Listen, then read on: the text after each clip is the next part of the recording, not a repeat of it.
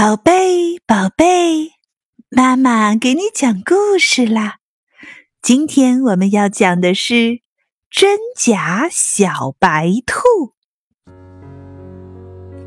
小白兔当了萝卜店的经理，小狐狸很羡慕。哼，我要变成小白兔。于是他念起咒语。一二三四五六，狐狸变成小白兔。嘿，小狐狸变成了一只小白兔了。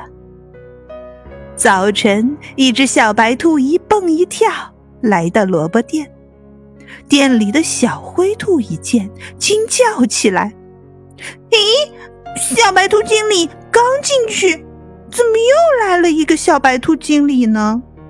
里面的小白兔走出来一瞧，大叫：“你是？”外面的小白兔也大叫：“我是这里的经理，你是谁？”明明我是经理，你是谁？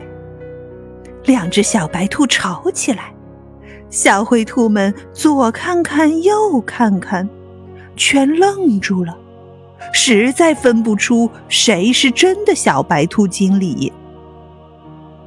熊法官来了，先在他俩面前放两捆青草，两只小白兔很快吃完了青草。熊法官又在他们面前放了两块肉，两只小白兔都皱着眉头，不吃不吃。熊法官看看这个。又看看那个，怎么也看不出真假，急得直挠头。这可怎么办呢？兔妈妈来了，两只小白兔一齐叫：“妈妈，我是你的孩子。”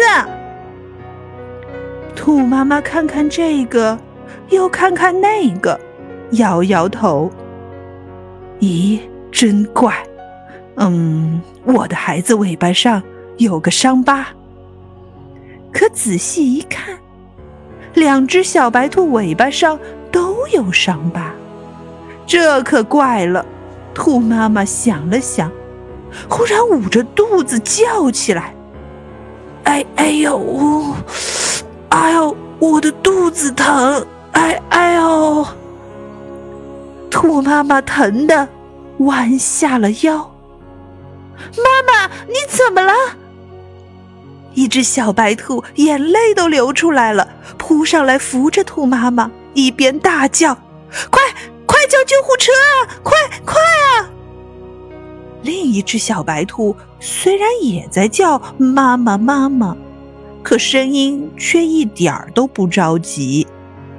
兔妈妈猛然站起来，一把抱住扑上来的小白兔，说。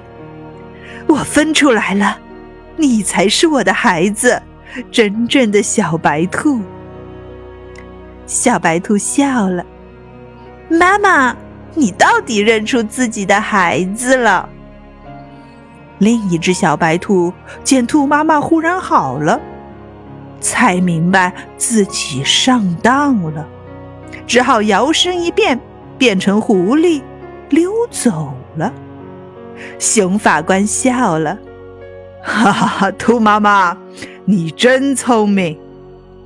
兔妈妈笑了，小白兔也笑了。故事讲完了，接下来让我们在两分钟的胎教音乐中，感受放松和愉悦吧。